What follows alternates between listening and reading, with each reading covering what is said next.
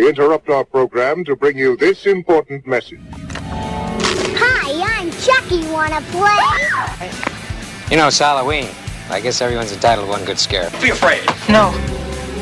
Be afraid. Be very afraid. Ghouls and gore. And sometimes a little more. My Bloody Podcast. Happy, happy Halloween. Halloween, Halloween. Happy, happy Halloween. Preston. Silver Shamrock. Happy Halloween, folks. It's My Bloody Podcast. Oh, and it's Halloween today. We're in Dallas, Texas on the coldest day of the year. It's like 20 degrees outside, but it's beautiful. Ain't that the truth? Ain't that the truth? And oh my goodness, it's a Halloween episode. It is actually Halloween. It's October 31st, 2019, episode 69.3. Yes, we're still doing that, folks. My Bloody Podcast. I'm Brian Kluger, and I'm joined by the scary man who puts on a smiling face, who I would like to be my bedmate in a hospital at all times of the evening, Preston Barta, ladies and gentlemen. Happy Halloween. Hey, hey, hey. Did you dress Happy up Halloween. Today yet? I'm wearing nice clothes.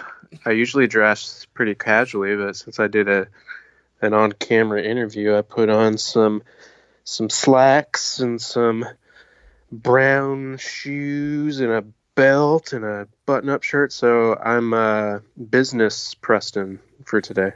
It's business time, Preston. Maybe I could throw on my Drive jacket that's in my closet and be business Ryan Gosling from Drive. I like that. What's his character name in that movie? He has no character name. So if you look at it on the credits, it just says Driver. All right. He'd be Driver. We're doing a podcast on Halloween. How cool is this? It's pretty surreal. It seems like the most ideal way to record, the ideal day to record. It is. We have a spooky and super fun Halloween episode today on My Bloody Podcast. And big news, everyone. In addition to Spotify, iTunes, and Stitcher Radio, Preston, what are we on now? Where can you find us now? You might heart it, right? Correct. So iHeartRadio, we're breaking necks and cashing checks at this point. That is not true. Really cashing checks, but we're making our way out there. We're finding other outlets to make you hear our voices and stupid banter. Yeah, so thank you, iHeartRadio, for allowing us to be part of your heart family. We appreciate it. We hope My Bloody Podcast just does a little bit for you, and we just love everybody who listens. But yeah, it is Halloween. It is cold as shit outside. Our main event feature presentation today is Halloween 2 from 1981. No, not the Rob Zombie Halloween 2. No, not the upcoming Halloween sequel. No, the original 1981 Halloween 2. I think we're a bit of a theme here because last week was a 1981 film, An American Werewolf in London. True. So, yeah, we're just doing 1981. I heart the 80s. I heart the 80s. So, yeah, we're going to be talking about Halloween 2 a little bit later. We have a couple bloody recommendations for you. A fun as hell bloody question. But first, the bloody bits of news. So let's jump right in there. A little bit of the interesting news, and I'm curious. I feel like Preston's going to be all over this one because the man loves A24 and horror. So The Lighthouse, the movie that we've talked about, The Lighthouse by Eggers, starring Robert Pattinson and Willem Dafoe, that's out right now. They have released a grooming set for men, a grooming set that smells of sea foam and debauchery, supposedly. I have no idea. A24 is just basically merchandising a lot of their cool stuff, and I'm kind of into scent to this. It's a scented beard oil, which I don't have a thing of it, but it's called Wiki Oil, the Seaman's Helper, and it comes with like a bar of soap and that mermaid, and it just looks fun as hell. It's called Swab the Deck Seaman's Helpers, and I don't know, Preston, with this news, do you think this stuff sells to people? Would you buy this? What do you think? It's pretty cool. I like that A24 really thinks outside the box with their marketing. Like they do, they do some of the more normal expected stuff like t-shirts and, but what I like, they do like books, they do like script forms and things like that, and they sell them. But they've always kind of sold things for a hefty price. Like even just one of their simple sweaters, I think that just spells out A24 so people can know to say it right, versus I guess people say A24. And so it's pretty expensive. This grooming kit's $42, but I would love to take it. I like really obscure shit, and this would be one of those things. I mean, I love that it's just semen oil. And put it on my face. Swab the Deck. Man, they're good. I wish I could be a part of their marketing team. I would have so much fun doing that. But I don't know how well this stuff like sells. I can't think. There's a lot of people out there in the world have seen The Lighthouse because it's a very strange film. But I'm sure there's some hipsters out there and people who are like you and I who would probably buy something like this. I don't know about $42, but I guess that's to be expected with beard oil and what all is included with this mermaid soap bar thing. Maybe so. Yeah, no, that's it looks awesome. The Seaman's Helper, the soap is a coconut oil, shea butter, and oat protein super creamy bar of soap. And the Wiki Oil is organic cold-pressed golden jojoba oil from Panama. And, the only thing that it needs is, like, an MP3 file that you can download for your phone that has Willem Dafoe, like, reading old sea tales to you as you apply this Wiki Oil to your beard, or yelling at you if you enjoyed his lobster or not. It's true. It's don't funny. Use this on your beard. Don't put it on your wanker. That would be really good. I like the description for it. It says it smells of sea foam, black waves, biblical storms, and debauchery, but also has Texas cedarwood, basil, and clove leaf, eucalyptus, and corn mint. Smells of biblical storms. That makes me think of this really dirty joke that's in Grandma's Boy, where he says a certain part of a woman's body smells like the Great Depression. Let's go down the list. Tupac, the what's this? He's like the first car. Oh, something funny. He was telling how old they are. Just so funny. I love that. Love that movie. But yeah, go to shop A24 Films, and you can see all their cool stuff. Where you can get stuff from Hereditary, Midsommar, Moonlight, Ex Machina, Eighth Grade, The Farewell, all sorts of fun stuff, not just shirts and hats, but all sorts of cool little things like keychains, coffee mugs, or candles. Yeah, or just like this beard oil and soap. That's kind of cool. So yeah, I think there is a market for this. Might be a niche market for sure, because maybe do you think they sell over 500 of these? Like, I can't imagine. Yeah, I'm sure they only produce a certain amount of them. I don't know how many they probably make. Maybe like 100 or something like that. But the coolest item that they released in the past couple of years is when they created that VHS for Climax, which sold so quickly, and now they're really expensive on eBay. Yeah.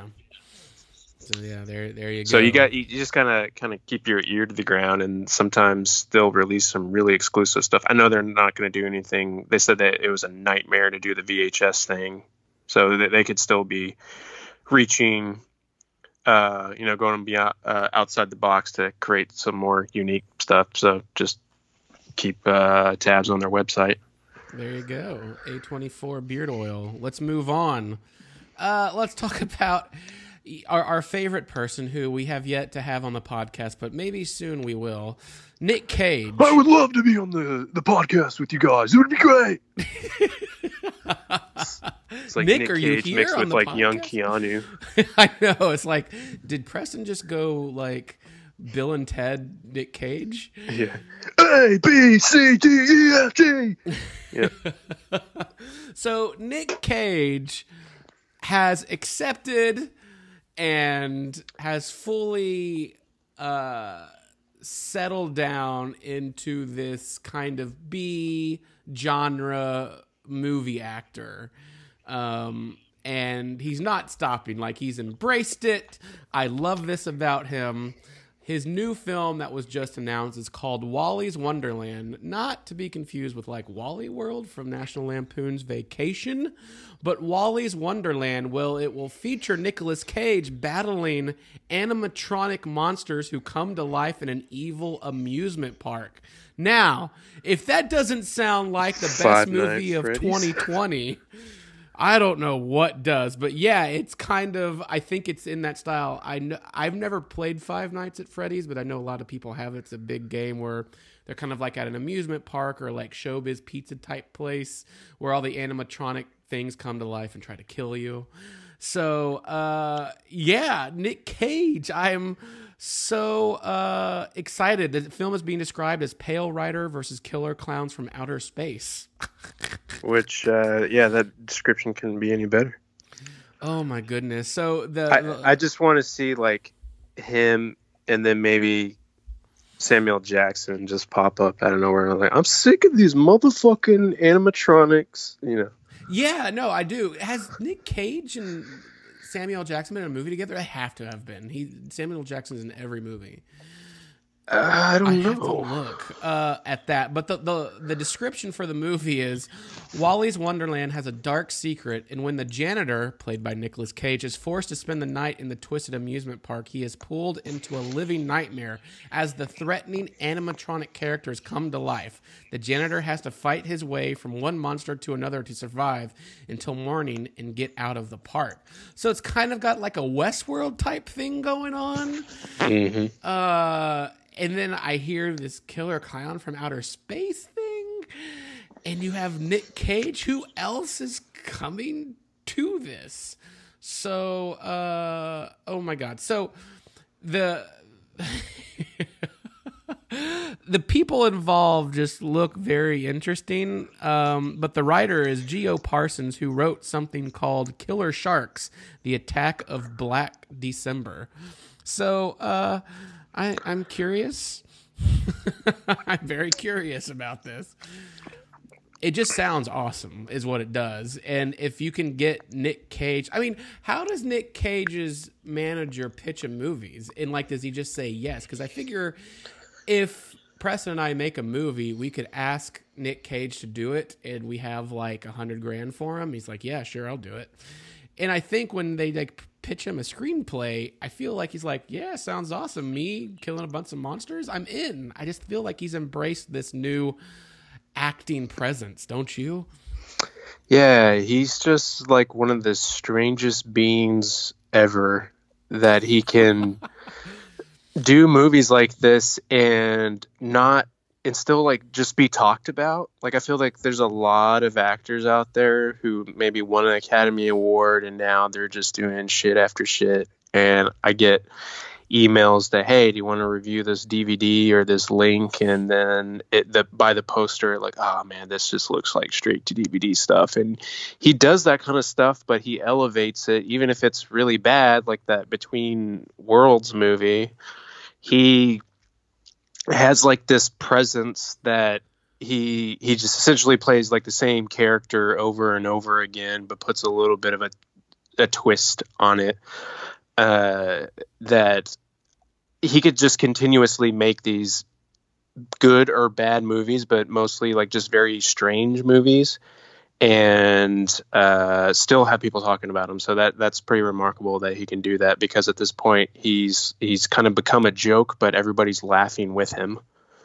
No, I agree with that. And I dare I say it, I think Nick Cage is one of the finest actors to be alive. And I'll tell you why. If you look, because like you said, if I say that right now, people will laugh at me. But like, take a look at it. Take a look at movies like Raising Arizona, Adaptation, Matchstick Men, and Leaving Las Vegas, which he won an Oscar for, or Joe, or Joe, which was, you know, in the last like 6 years or so. He's so good in that. But then you see, like, you know, and then from those like very nuanced performances, dramatic roles, he's also done comedies. He's also been the, like, basically the Rock of the early 90s, of being the biggest action blockbuster guy ever in Michael Bay movies, and then now he's in B movies. I mean, I think because we all know like his personal life, like it was part of the news, and like maybe he lost a lot of money or something like that. But I think he's just having fun. Like, he's, you know, he's not a young spry chicken anymore, and I think he's just having a good time. And I think I would love to talk with him and see, like, if he actually enjoys the genre, not like acting, because I know he likes acting, but just being a fan of the genre, because he seems to make so many cool ones like that. So that'd be fun to ask, don't you? Yeah, I think so too. Oh, and if you are curious, there is a movie with him and Samuel Jackson called Amos and Andrew that came out in 1993. I completely forgot about Amos and Andrew. Oh my God, I have seen that movie. I saw that in the theater when it came out. Oh my! I remember the cover art and the poster and everything.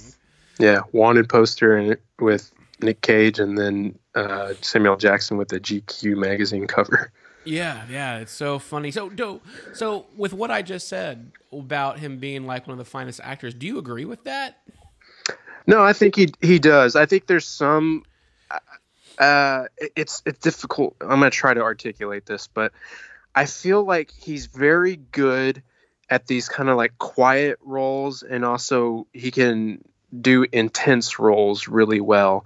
I don't know if there's a whole lot of leeway there for him to like really stretch his acting wings, because when he's good, it's because he has like all this cushion of other works that are far different, that it makes those things, those, you know, those other roles that you're talking about stand out.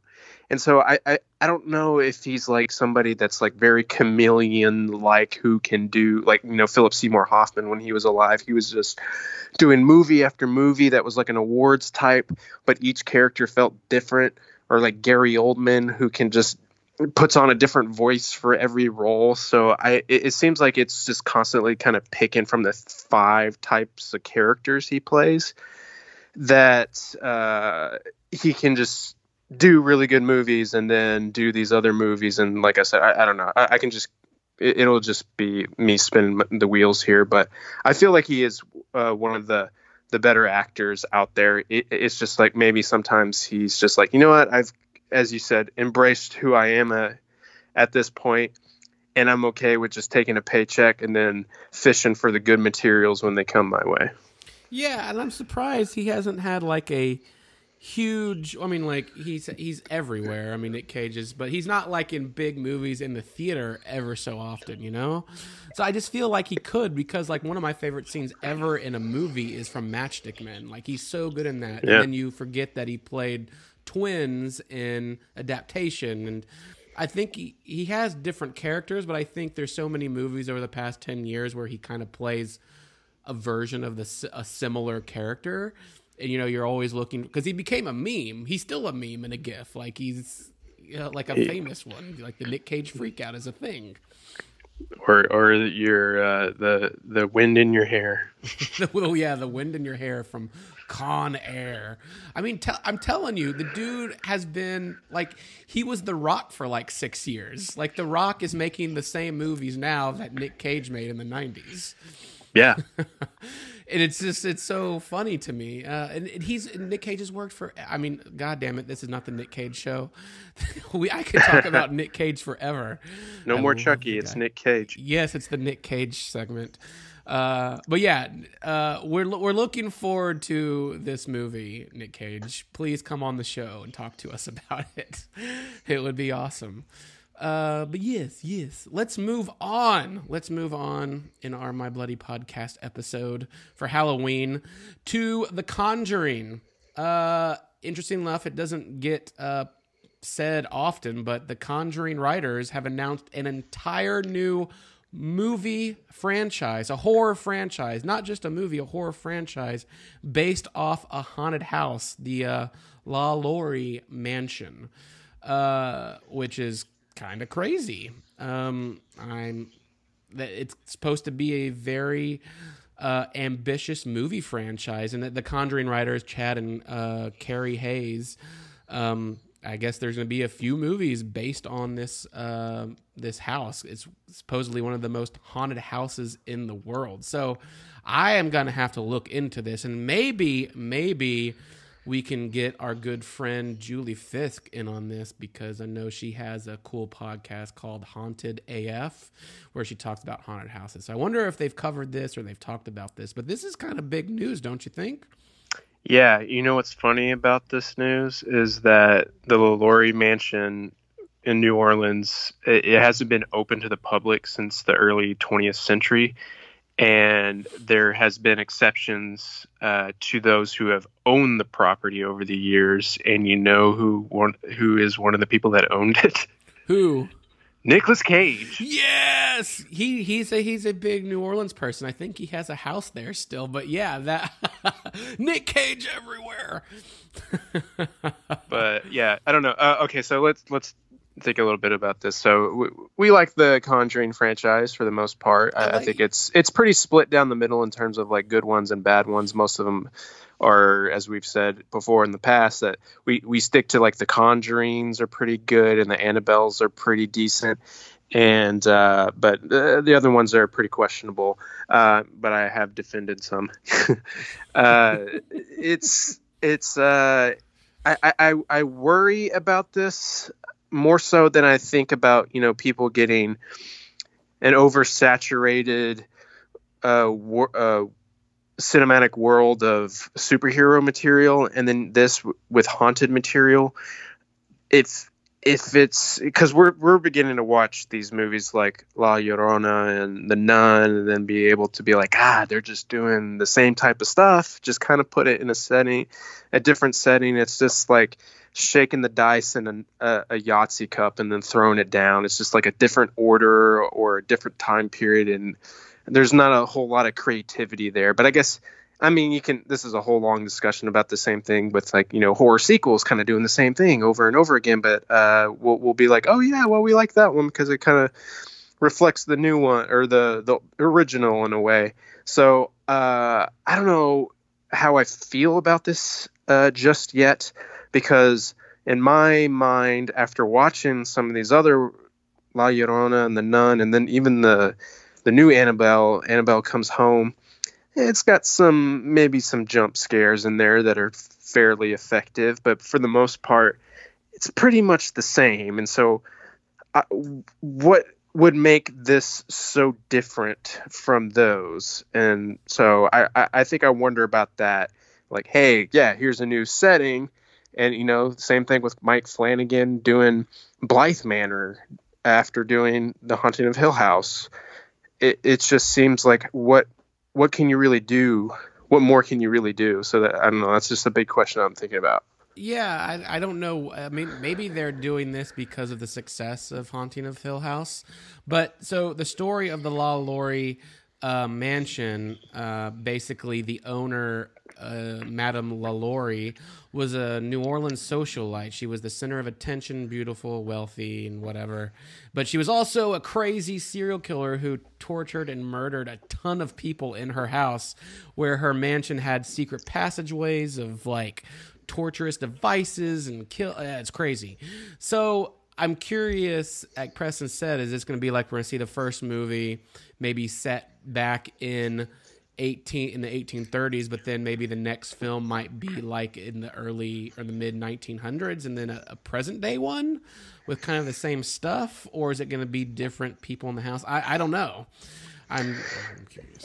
Yeah, I don't know. Not my problem since I'm not a screenwriter, but I just like to, you know, every once in a while theorize about what they could do with that. I think just from you describing that, it sounds like it could be more fascinating than just a mere haunted house kind of movie, because that whole story alone makes it more, it makes it different compared to others that, you know, it's just a family coming in and then you get a taste of what happened before, and it's usually just chalks up to being like a simple killing of maybe like a mother killing children or what have you.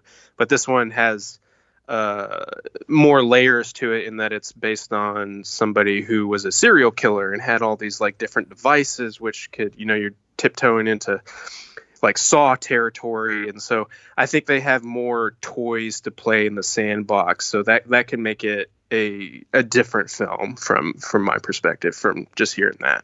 So knowing this, Madame LaLaurie, who would be good to play her? I don't know, because the first thing that just popped in my mind when you said that was just because she's done it before and she's done it well, is Jessica Chastain from Crimson Peak. But I don't know too much about Madame LaLaurie to be like, well, does she have like this kind of like prim and properness about her that she just kind of lived this double life, or was she just like, I don't know, like what was her process for luring victims in, or how she created her agenda? I don't know, because that would factor into me deciding who I think would be able to kind of sell this double identity in a way. Right. I have no idea who they'll go with. I mean, it would kind of be cool. Like, I'm trying to remember. I'll have to do some research on how old she was, Madame LaLaurie. But, I mean, might be an older actress. That'd be kind of cool, too. Because as we've talked about before, old naked ladies are super scary in horror films. Yeah. So, I mean, Kathy Bates. That would be good. I just saw her in a trailer for something. Oh, she's in that new Clint Eastwood movie that's coming out. All right. I don't know. I'm curious about this because it just sounds like fun. But I mean, I want to reiterate how big of a deal this is, because they're not just announcing a movie, they're announcing an entire franchise. And like, think of how many Insidiouses there are and how many Sinisters and Conjuring movies. I mean, this could be a very big deal. And if it's like The Conjuring, they're probably going to cost maybe $10 million to make, or a little less. And you know, they're going to make a few $100 million each. So yeah, they're going to cast Patrick Wilson in there. He needs to be in every one of them. That's a guy who likes the genre, man. Jesus. Yeah, he does. Like, when we went to Fantastic Fest and he was there for In the Tall Grass. Well, not there physically. He did like a Skype broadcast kind of thing.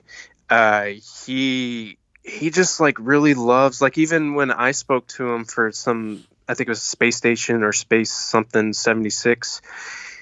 He spoke about, like, you know, you just sometimes you gotta just really lean into the fact that you gotta say, "Damn you, Bathsheba," or hiding a knife behind your back, or what have you. That he enjoys having fun. Like, you can see that in The Tall Grass, that he's just hamming it up and just enjoying himself. But he'll still do like some serious stuff, or more thoughtful. I mean, he's about to be in Midway, and he plays like a high up personnel, and so he has some range. So it's a little different in comparison to Nick Cage, but not too far from. There you go. I like it. So that's a little bit of news. Moving on a little bit, I want to talk about, because I saw it this week, Terminator Dark Fate's kind of got a horror element to it. Is Terminator Dark Fate worth your time and money? It's hard to answer. I'm going to say no. But if you're a huge fan of Terminator, no matter what, then yes, it's worth your time and money. But other than that, no, it's not. And I'll tell you why.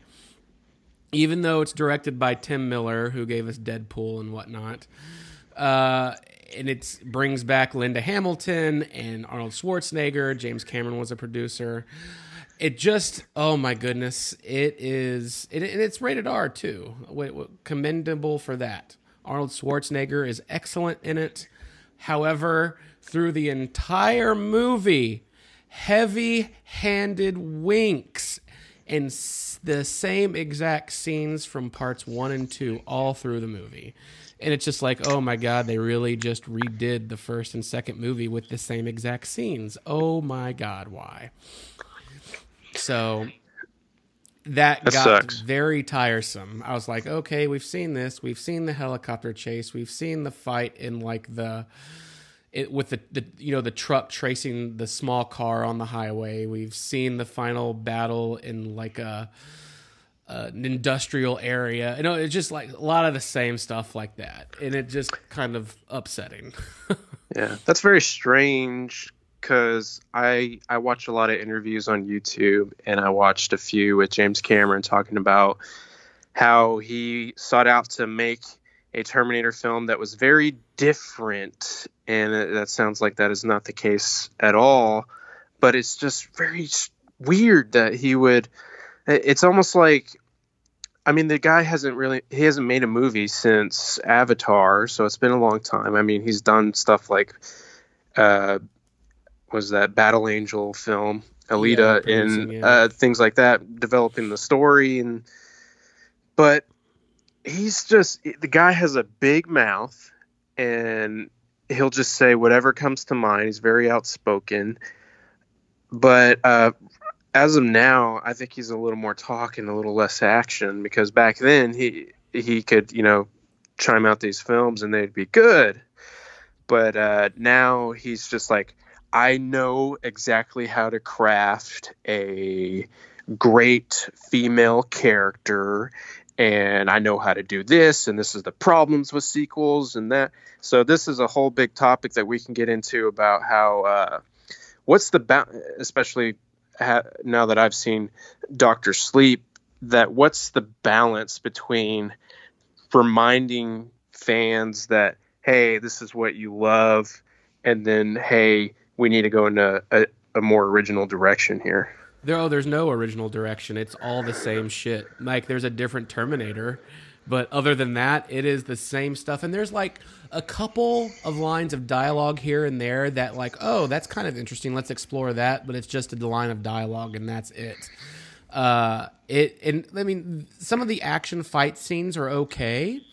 Maybe one in particular, but other than that, like it's not really good. It's, I say it's probably the best Terminator movie since Part 2, yes, but that's not saying much at all, because the other ones are completely downright terrible and unwatchable. But I like the first 30 minutes of Genesis. Yeah, meh. So, and I must say this. Why must all these Terminator stories not deal with the future? Like, they constantly, since 1 and 2, show like 3 minutes of this post-apocalyptic world where Terminators are winning, and there's a resistance of humans trying to fight them. But they never explore that. And God damn it, why can't they do that? Because they do that in this movie, but it's only for a couple minutes, and it looks unbelievably cool. But then again, it's the same stuff taking place, in our present day, where Terminators go time travel to our present and try to warn people. And it's oh my goodness. Like I said, I mean, Linda Hamilton's okay in it. She's not great, but Arnold is just wonderful as always. I don't know how he's a better actor than you give him credit for, because to have like that monotone look and voice, which is hard to do, but he's also very comedic in it. It's just kind of difficult to do, and he just deadpans it and is great. But other than that, yeah, if you've seen 1 and 2, you'll basically have seen this new movie because you're like, oh, they're doing the same thing again and even worse. So yeah, from you describing all that, I wish that these Terminator movies would acknowledge that this is going to be forever an ongoing battle between Terminators and humans, in that time travel exists, and that complicates things tremendously.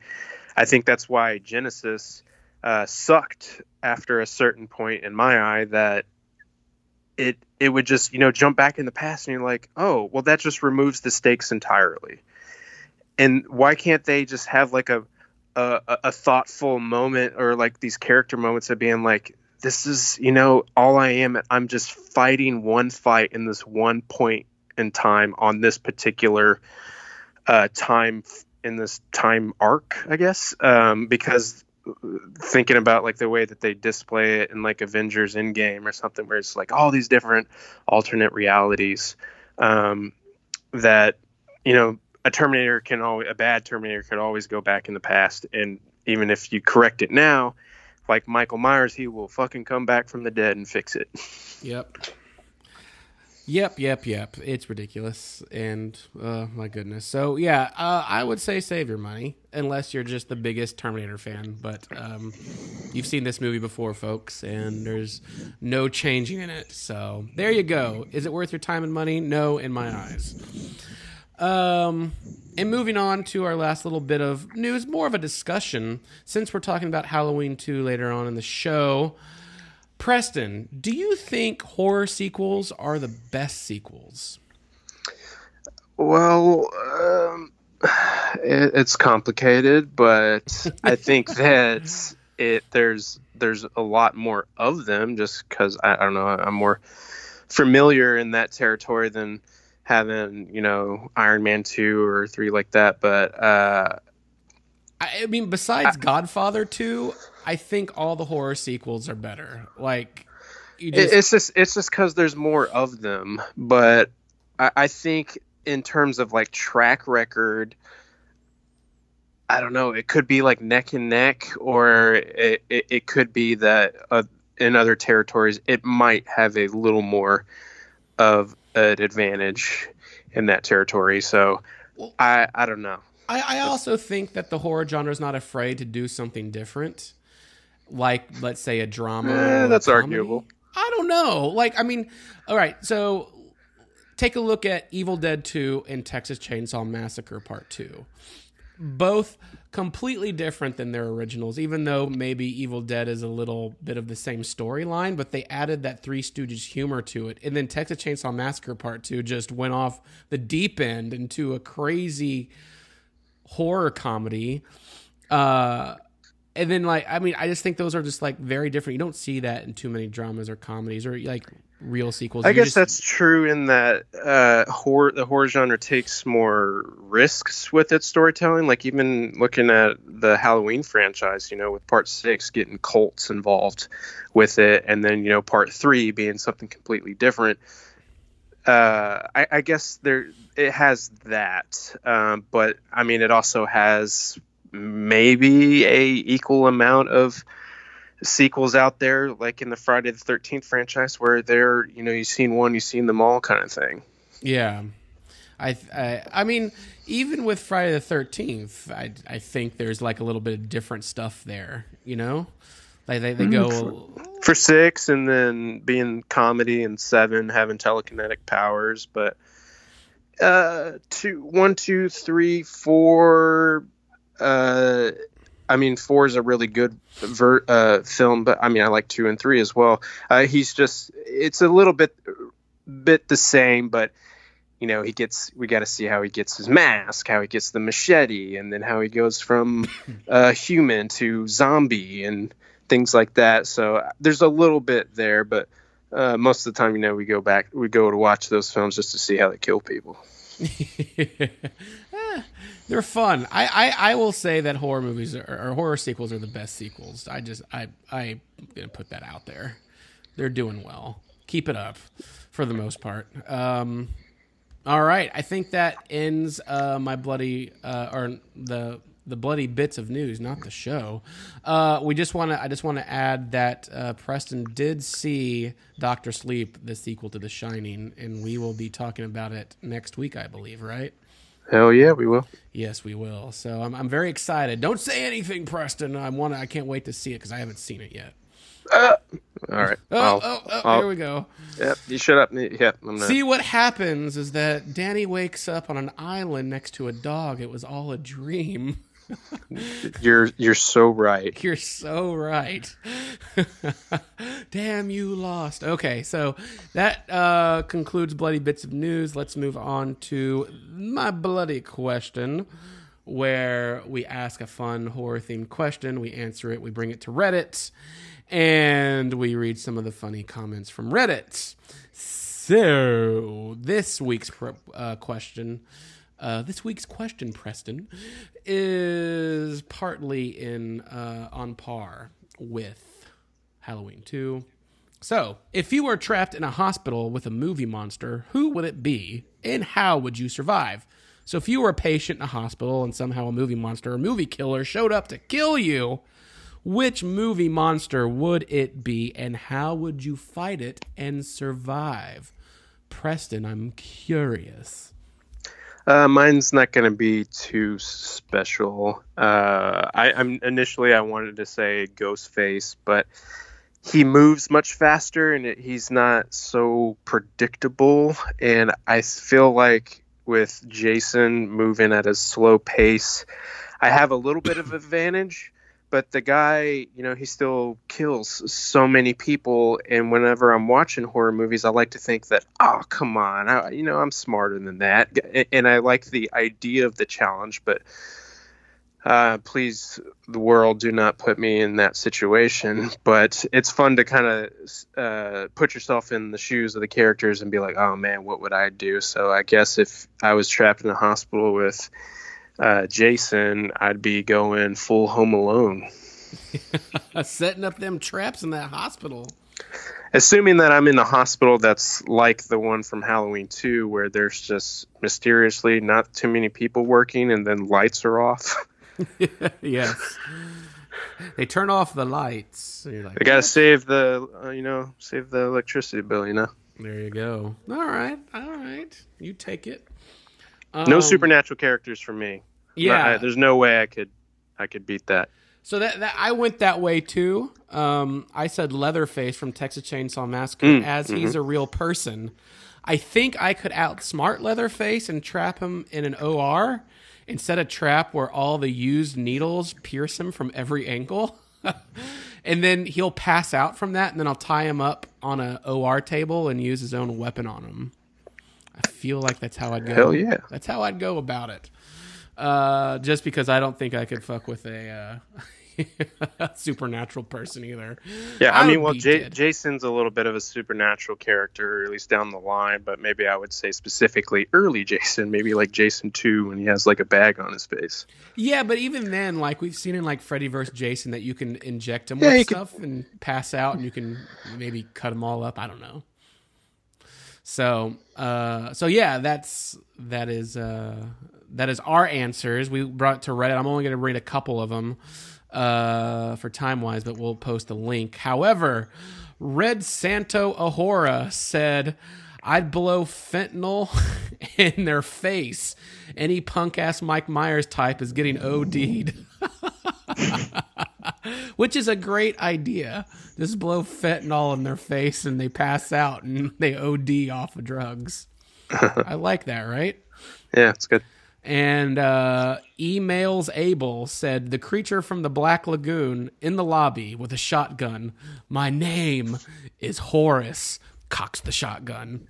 Good Monster Squad reference, Emails Abel. So yeah, I was only read a couple of them, so we'll post the list once we post this podcast. But I like that. I like the blowing fentanyl in the face, and I think if you have access to a hospital, you have access to a ton of weapons like X-ray stuff, and even if like your monster has metal plates, radiation. Radiation, or get them in an MRI and they're like stuck to the magnetic thing of the MRI so they can't go anywhere. I don't know. It sounds like kind of fun. Or there's really Hot tubs, apparently. Yeah, really. Yeah, hot tubs.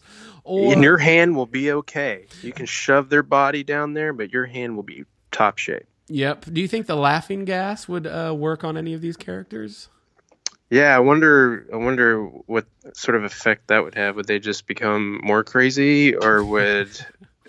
Yeah, I don't know. They would start sawing off their own leg. Ooh, that'd be awesome. Oh, we should make a short film. All right. Well, thanks to those that we've read today. I think those are some of the best ones. Yeah, we'll be back with that next week with My Bloody Question for Dr. Sleep. But until then, let us know at mybloodypodcast@gmail.com who you'd want to be trapped in a hospital with and how you would survive. But moving on to My Bloody Recommendations, where we recommend a movie or TV show, vintage or new. We just want to tell you about it. We just want you to watch it and love it with us on My Bloody Podcast. Preston, bloody recommendation time, Halloween style.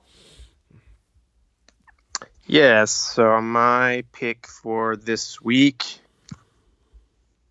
is 1973's Don't Be Afraid of the Dark. Ooh! Yeah, it was remade, I don't know, like 10 years ago. Guillermo del Toro produced it, but it wasn't that good. But I like this one. Warner Archive just recently put it out this past month. And it's a lot of fun. It's really creepy just because, you know, like a lot of early horror films, you know, when they didn't have access to CGI, which is the route that they take with the new one, they do like these cool experiments with practical effects and puppetry and things like of that nature. And so that's pretty much what happens in Don't Be Afraid of the Dark, which is about these... This young couple that inherits an old mansion that's inhabited by these like small demon-like creatures who are determined to make the wife of the couple one of their own. So they're just looking to recruit them, and they're like really tiny, small creatures. And you know, a lot of filmmakers will say, you know, I'm trying to make, when it comes to the creatures themselves, don't show them too quickly, because that can ruin things, as we talked last week with, you know, American Werewolf in London. What makes that movie work is that the mystery is there, because you do not see the wolf in its full effect for a long period of time. It doesn't become silly or stupid if you expose it for a long period of time. And so it's the same thing here. They do things in like quick flashes, and it's probably about 40 or so minutes before you even see a creature pop up just to play with this woman's head. It's mainly just voices, like you hear voices, and then the idea of like the caretaker kind of knowing what's up, that there's like this door in the basement area, and it leads to this underground layer where all these little things hide.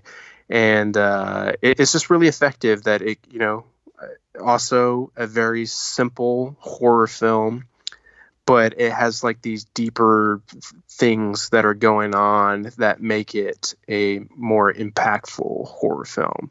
So maybe showering, the thought of, which is a scene that is in this movie, and then a creature getting something or making a noise, and then you're like, what the hell is that? And so I like that's scary to me, just like these little creatures that look like the little things from The Gate are super creepy to me. So I'm gonna recommend this movie because it's really short, and for a 1973 movie that may not be as well known, it's a pretty good horror film. So that's what I would recommend this week. 1973's Don't Be Afraid of the Dark. Very cool. I like that recommendation, Big Shoots. Thank you. Yeah. Mine is a sequel to a horror movie. I wonder if Preston knows what it is. Halloween H2O. Nope. No cigar there. Mine is a movie from 1988. Known as The Main Course. otherwise known as Critters 2, the main course. Oh, what a wonderful sequel this is. I actually really like this sequel. It was directed by Mick Garris. If you saw the original Critters, they made four films, and then recently they've made another movie as well as a TV series as well. But it kind of brings back the original people from the film, meaning Scott Grimes and Terrence Mann, Don Keith Opper. And it's kind of cool how they did it. It's it takes place 2 years after the first film. As we saw in the first film, at the end, there's a critter eggs that hatch at the very end. And it's the movie starts out with this the bounty hunters as well as Charlie from the first film on another planet killing like this giant worm thing, and they get a message saying critters are back on Earth, head there. And they meet up with Bradley from the first film, who's a little older now, in the same town, and critters attack. And it's just a fun, more comedic film. Takes place on Easter, and that's where the famous huge ball of critters rolling around attacks people. But there's also like an underlying thing of Charlie not thinking he's good enough to be a bounty hunter. It's kind of cool. It's cool movie, cool like mythology and lore in that universe, and I think it's a damn fine sequel. I always liked it. I know it wasn't well received when it came out, but as far as like the last 10 or so years, people have really grown on it, and super, super fun. So yes. I would say do this. Critters 2, super fun, kind of a light horror movie, not like super crazy. But yeah, Critters 2, man, watch it if you can. It's super fun. I love it. The main course. Badass. Yeah, that's my bloody recommendations. And now it is time for our main feature presentation on Halloween 2019. Oh my goodness, My Bloody Podcast on Halloween Live, bringing you Halloween 2 from 1981. Oh My Gourd, directed by Rick Rosenthal, produced and written by John Carpenter and Deborah Hill, bringing back Jamie Lee Curtis and Donald Pleasance. Who's Jamie Lee Curtis? Jamie Lee Curtis, yeah, I don't know. Yes, Jamie Lee Curtis, badass. Basically, this movie coming out a few years after the first one, since the first one did so well. Does it hold up? Is it any good? Yes, it's still good. It's amazing. It takes place literally, legitimately right where the first one left off, and then just kind of enhances the story and then brings a whole nother level of mystique and storyline to the character that was evident in every sequel. When we'll get to that later. But yeah, I think this holds up pretty well because you kind of have some of the similar camera techniques of the first person Mike Myers shadow creeping and looking into doors and windows at his victim. But also, like the first film, I think it takes place, outside in a house, at multiple locations. Halloween 2 kind of just takes place in like a scary hospital. So I think it holds up very well. Preston, please tell me, does it hold up? Do you still like it? Do you hate it? Oh, no, I do not hate it. It's probably my favorite Halloween film after the original. I do like Halloween 4, and I think when we reviewed Halloween 4, I probably said it was my favorite, but after watching it again a couple of times and then spending some time reflecting on the new one and its problems, I'm just looking at this one and rewatching it, and I'm thinking, man, this is probably one of the best directed Halloween films, that it has what you just said, those moments like John Carpenter where you're getting that first person perspective from Michael Myers' point of view, but then there will also be these moments where it's just quiet, and then the nurses will be messing with something or talking to each other, and then you'll just see him in the background. And I think that it just builds that sense of dread extremely well compared to any of the other sequels that follow. In my eyes, like, I just feel like this is one of the scary ones to me. Like, even the deaths are creative. Like, we were getting into our bloody question. There's so much at your disposal to, have fun with. And then Michael, as I teased, with the hot tub and things like that, suffocating somebody with a pillow.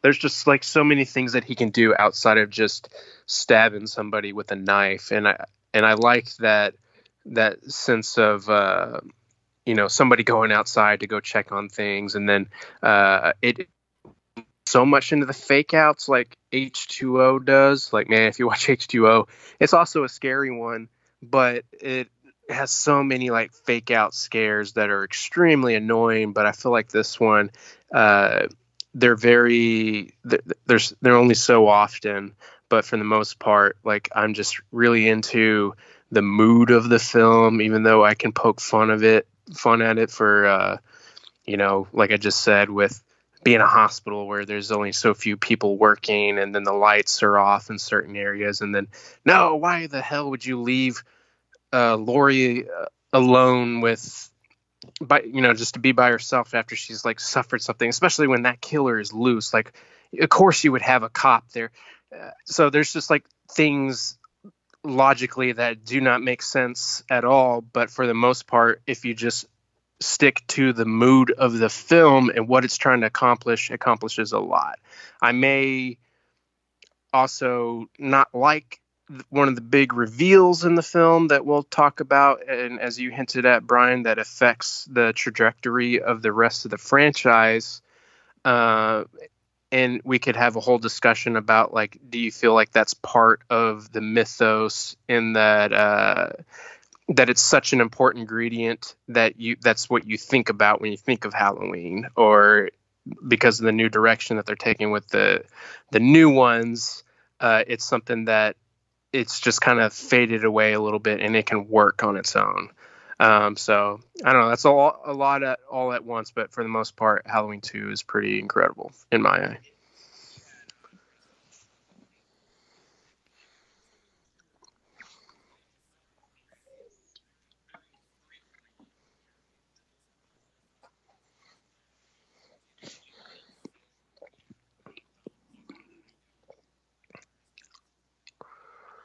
Six shots.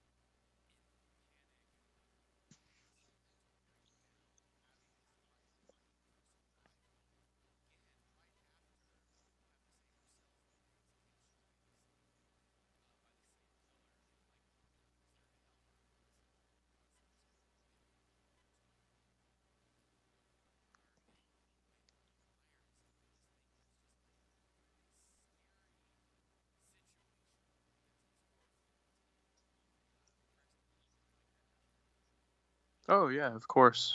I mean, it's much better that it goes in this direction than it is, say, we caught him a mile up the road and now he's back in jail.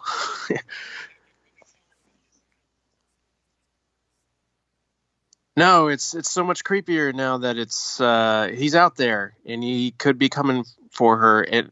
That would have been way more effective to me in the 2018 Halloween if it had gone that route. But I have this one and I have that one, so I can go with this one if I'd like.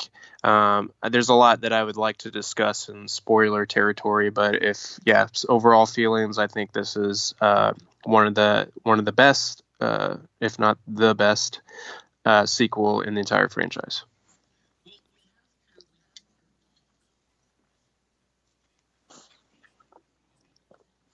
Yeah.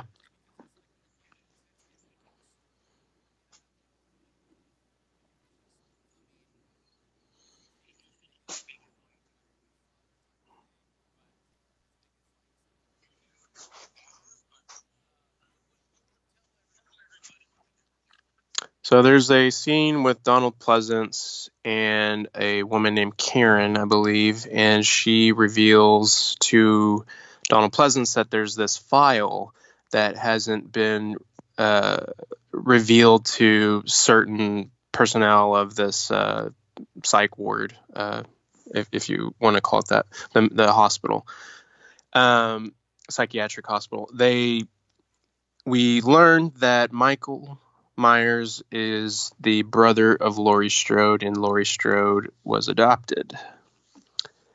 So there you go.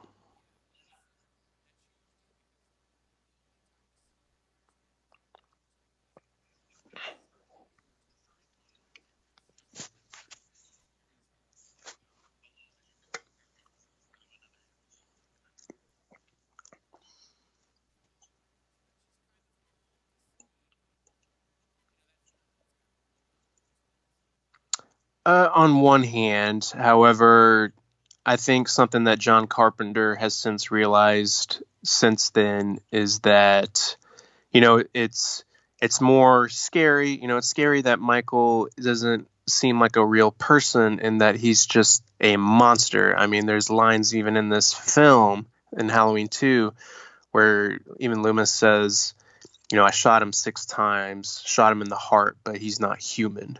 And so those things are effective, but because now that he is the brother of Laurie Strode, that humanizes him a little bit, and it has its moments of effect throughout the franchise. In H2O Halloween Water, they have the scene at the very end, and spoilers for that movie, the final moment that Laurie Strode has with Michael.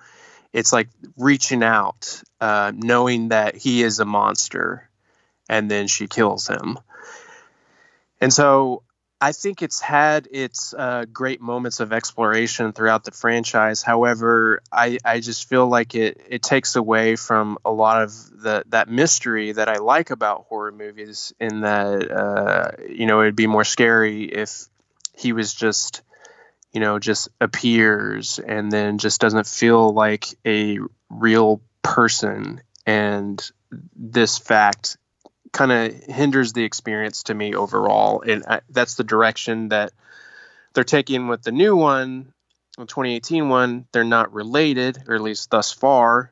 Halloween Kills could take any route, but I guess that's why I'm just curious to know where they'll go from here with that. But I'm not a huge fan of that reveal. In retrospect, now that I've had the entire franchise, I'm sure if I had grown up with these movies and watched them, or if I was born earlier and had watched them in theaters and I was a big fan, I would probably have a different relationship with it. But now that I'm part of the generation where people analyze things very deeply and have said everything of what we're pretty much saying now, I have that feeling that I wish it wasn't something that was part of it, and that it was more mysterious. If they just cut that scene out, it would be a scarier movie to me. And there would be some, because at this point, when John Carpenter wrote this, the next Halloween movie, Halloween 3, has nothing to do with Michael Myers, and because he's dead. And this would have been left alone. And then he comes back in 4, and then. Even though Loomis had sacrificed himself and blew up the hospital, or a wing of the hospital, and then killed Michael, and you see him burn very ever so slowly, and then he comes back and, you know, he only has like maybe a first degree burn or something. And then Loomis has like an egg on his face. So I don't know. I think on one hand it does work if you just try not to take it so seriously, but I think the true fan of myself would rather it have a more mysterious element or aspect to it.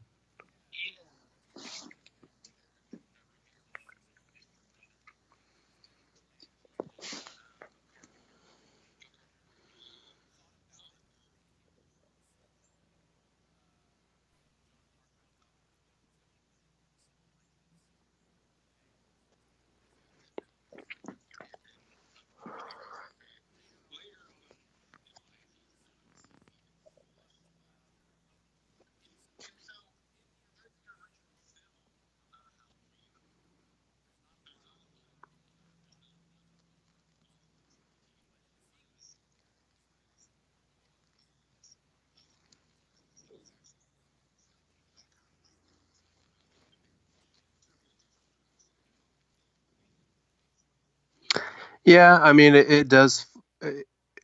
I guess it was before it became like a horror cliche that, you know, yeah, it's part of the recipe that you have to have a naked woman in this movie somewhere. Somebody's got to have sex and they got to pay the price for it. And then people got to die in very horrific ways.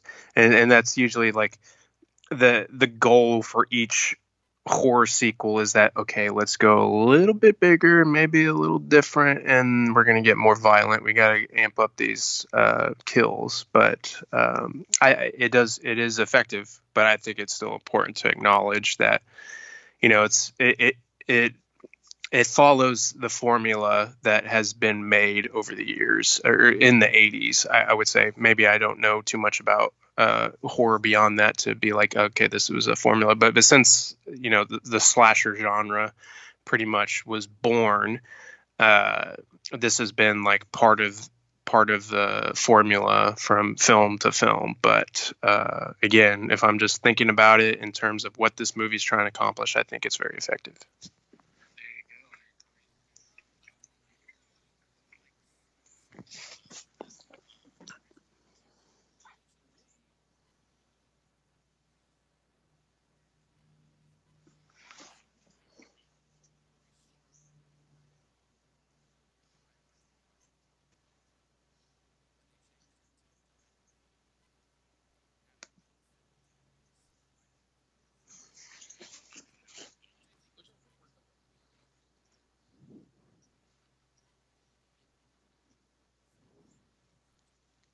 Mm-hmm.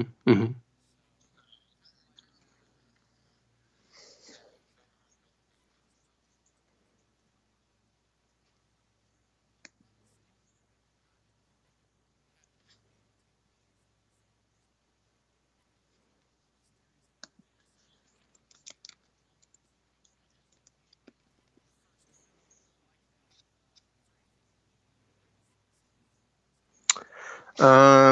Doesn't Dick Warlock play Michael Myers this round?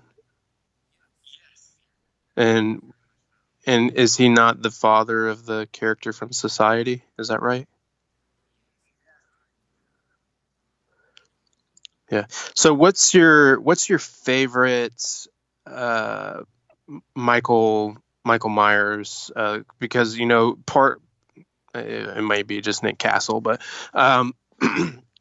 but the way that, you know, there's a particular movement to Michael Myers, that do you feel like this is a good representation of that scariness of Michael Myers?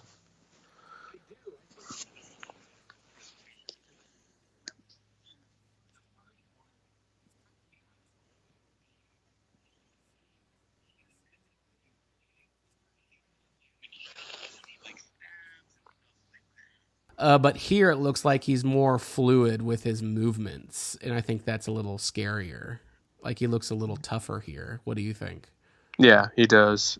Not so much like bulky in that, like Jason 6 or something like that, or Jason Lives. But yeah, I think he still has. It's a fairly good continuation of what Nick Castle did. And I think Nick Castle still did some stunts here, but for the most part, it's Dick Warlock. Yeah, Dick Warlock, yes. I think he did a good job, and I kind of like, you know, there's something to be said of, I mean, in the first film, Mike Myers kind of, I mean, he's scary to look at, but he's mostly just standing there. And here in the second one, he's more moving around, so I think you need somebody more agile, I guess. Mm-hmm. I think. So I like that aspect of it. I think he's scarier in the second one. But I mean, even though he's like more eerie and haunting in the first one, but here you're just like, I do not want to be near this dude. So it's always funny to me in the first one where the little kids run into him at the schoolyard and he does nothing. Yeah. But like, I feel like in this second movie, if that happened, he would definitely cut their heads off. Or stab them. Well, he passes by a couple of people. Like there's the new Halloween 2018. It has like the follow cam type of style where there's like a scene where it establishes, hey, Michael knows how to get to the hospital because there's a sign out there that says, you know, hospital this way. But yeah. You get a sense of what's great about that moment is you get a sense of the neighborhood. You get a sense of Haddonfield. And he passes by some people that he could just straight up expose if he wanted to. I mean, he does kill the woman, and or does he? Does he? Is it implied? Is it like a No Country for Old Men kind of moment where does he actually kill that? No, I don't think he does. He kills the woman that's in that pink robe. He just gets the knife, right, and then just sees the blood on the thing, but. But then you're thinking, oh, like the neighbor next door has a baby, and there's all the like all this stuff that kind of that the new one pays homage to. But I mean, it still has that eerie feeling throughout that there is that possibility that he could do that, but he's a little more motivated by Laurie Strode. Yeah, no, I like that aspect. Let's talk a little about the music, the score. Of course, the Halloween theme is one of the most iconic movie themes ever, and probably one of the best, played by John Carpenter on the piano. But in this movie, they kind of do something a little different. It's the same song, but instead of a piano, it's more of a synthesizer, and they play it a little faster, and it has a little more gothic feel to it. And what do you think? Do you think you like it a little better, or do you like that just like that one piano key, or do you like the synthesizer type thing?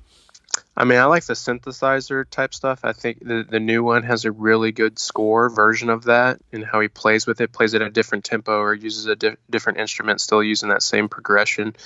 But in this one, I feel like James Cameron watched this when he was constructing Terminator, the original Terminator, because it has that same sort of tone and score to it. Like whenever it doesn't have that theme going, like there'll still be like this distorted, like kind of feel to it. And still the way that he walks, and then Laurie Strode being like injured and then limping around. Like I feel like it played had some sort of inspiration or effect on James Cameron when he made the Terminator movies. Yeah, it's a good score. I think my favorite of the entire franchise is probably 3. Well, because got a catchy jingle.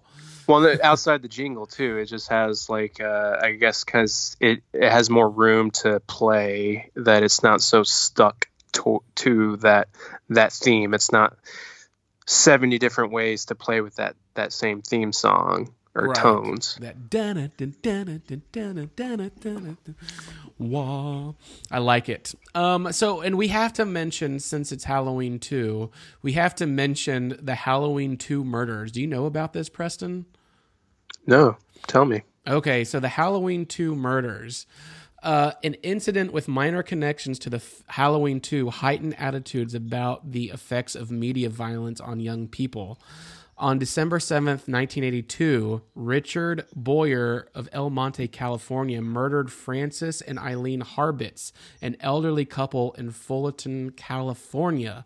leading to the trial, The People versus Boyer in 1989. The couple were stabbed 43 times by Boyer. And according to the trial transcript, Boyer's defense was that he suffered from hallucinations in that Harbit's residence brought on by the movie Halloween 2, which defendant had seen under the influence of PCP and alcohol. So basically, he said that this movie told him to kill these people when he was high on PCP. I would say the PCP told him to kill people. It's right. The whole argument of what's-his-face from Happy Gilmore that wears that shirt that guns don't kill people, people kill people. Yeah, so the film... The entire Halloween 2 movie was played for the jury.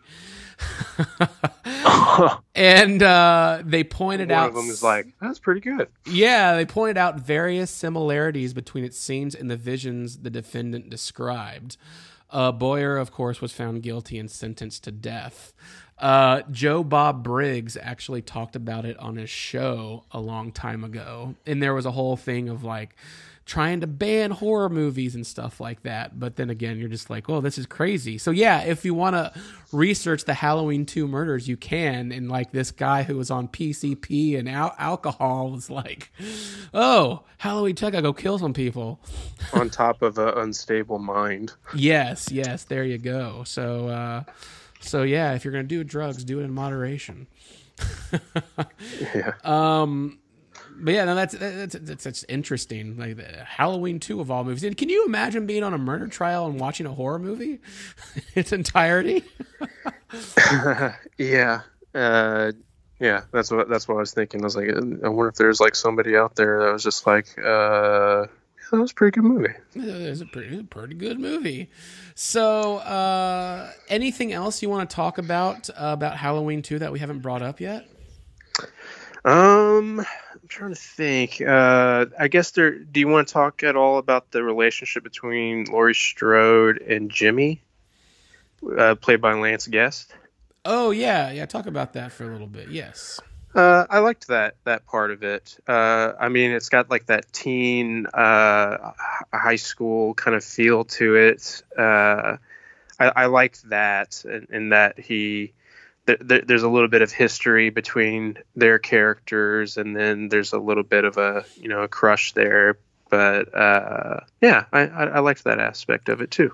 Yeah, I like how in the first film nobody really likes Laurie, but now like in the second one you can see like somebody actually does like Laurie. Yeah, I opens it up a little bit more, and she's straight up wearing a wig in this movie. Do you think this is when she cut her hair off and she's wearing a wig? Probably. Did Prom Night come out in 1980 or fought? Well, she had shorter hair in those films. Yeah, she did. Staying Alive. I don't know. That might have been a little further down the road, but no. Yeah, she wears the long wig in Trading Places, but she takes it off and it's like super short hair, kind of like what she wears now, right? Yeah.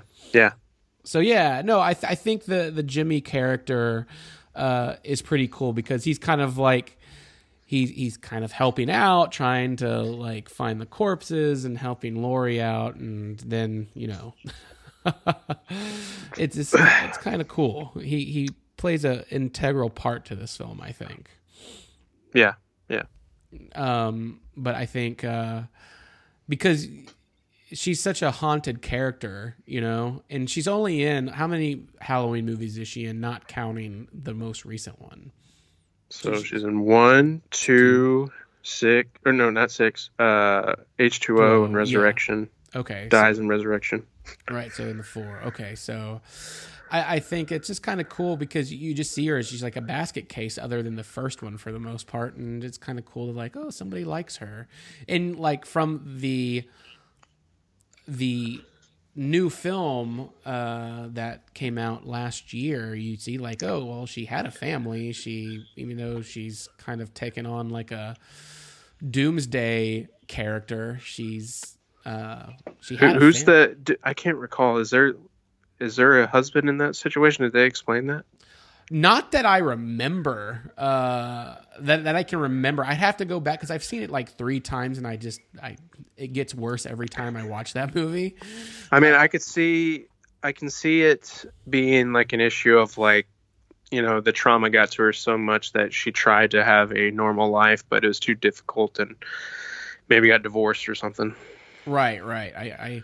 I definitely get that. Did you know who else was in Halloween 2 that we didn't talk about? Who? Dana Carvey. I can't recall where he's at. He plays a character called Barry McNichol. All right. And I think he's like just like a super small part, maybe just walking by. But yeah, Dana Carvey as Barry McNichol, 1981.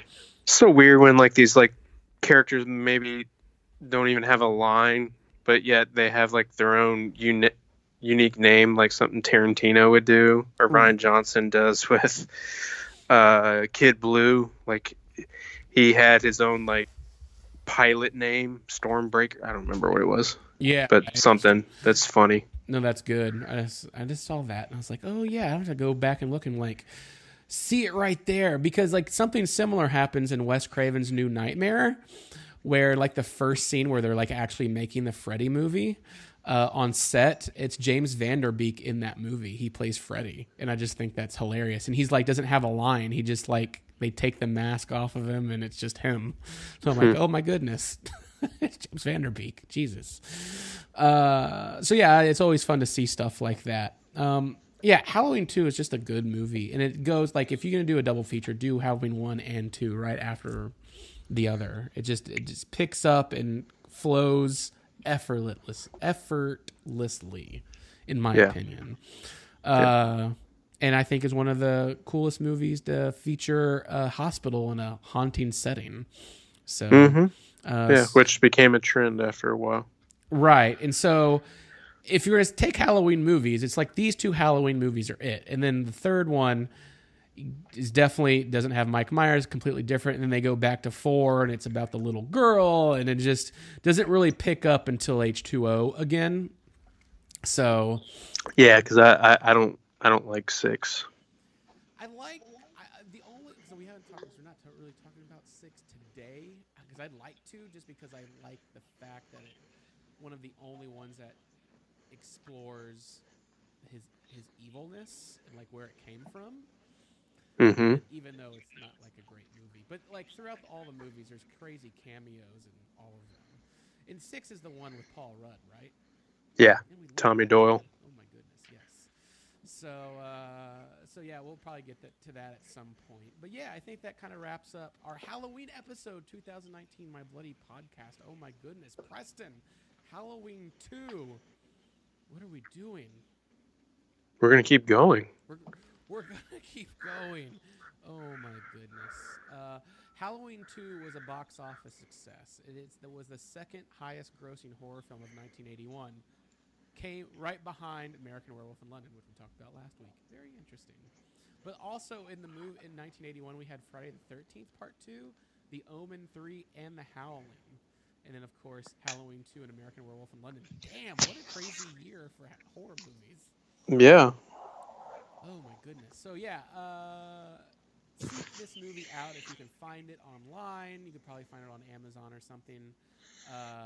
Or the wonderful folks at Screen Factory still have, I think, you can still find it.